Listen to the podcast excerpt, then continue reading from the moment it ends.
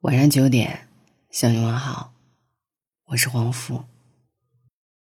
真正的治愈，或许就是吃的好一点，睡得好一点，想的少一点。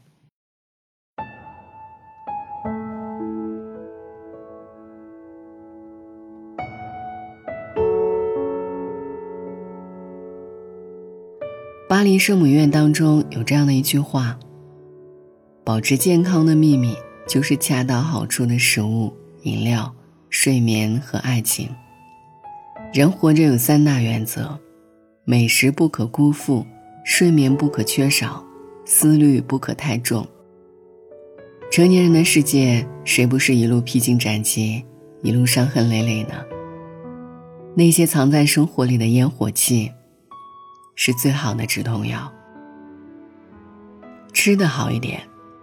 蔡澜在今天也要好好吃饭里写道：“做菜是消除寂寞最好的方法。一个人要吃东西的时候，千万别太刻薄自己。做餐好吃的东西，享受生活就充实。”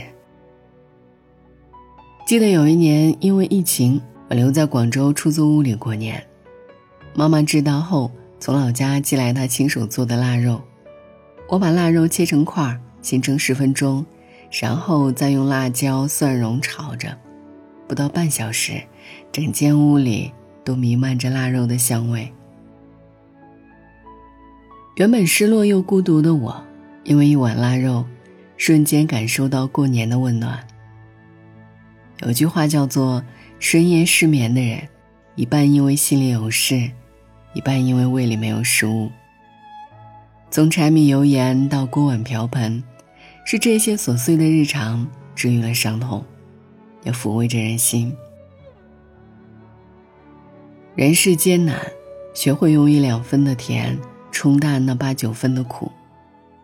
好好吃饭，好好生活，才能拥有行走的底气。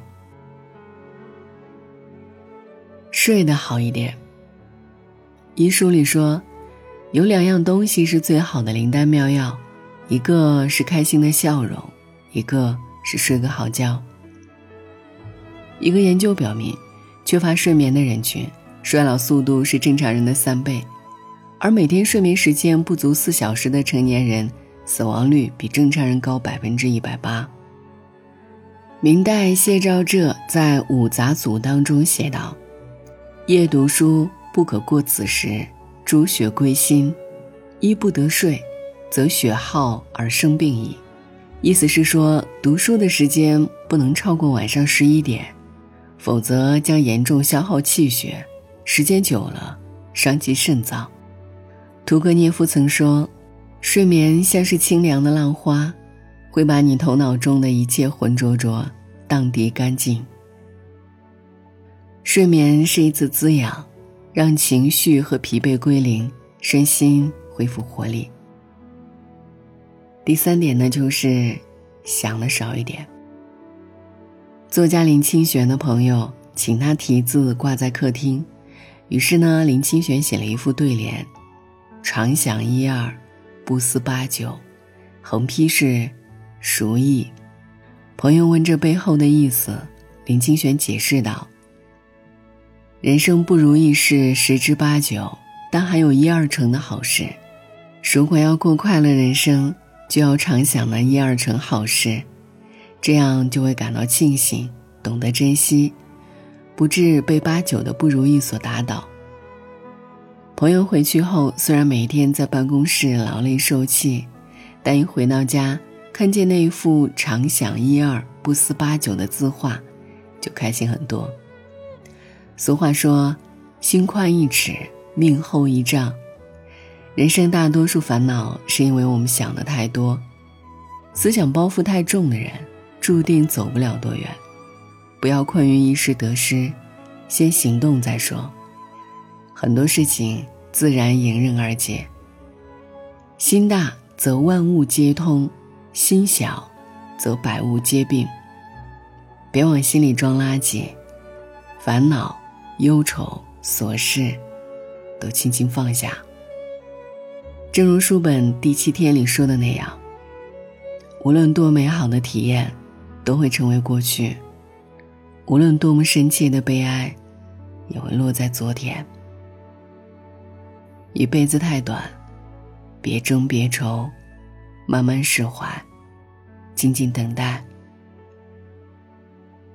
把时间浪费在美好的事上，才不算白活。也请你踏实的往前走吧。晚安，愿一夜无梦。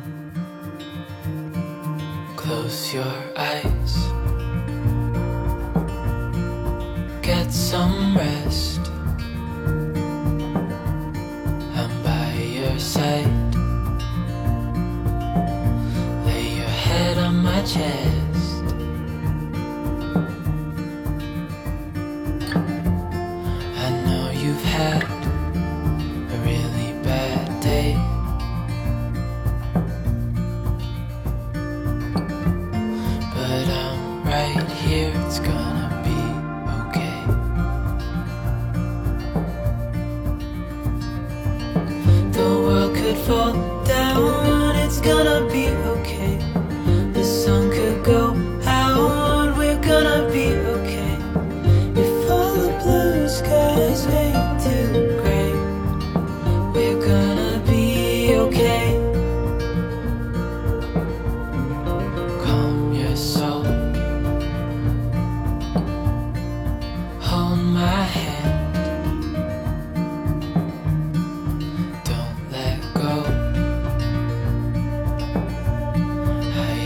understand.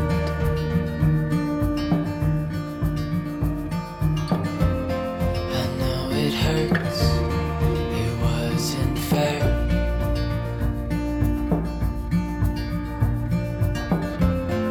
It's over now, so don't despair.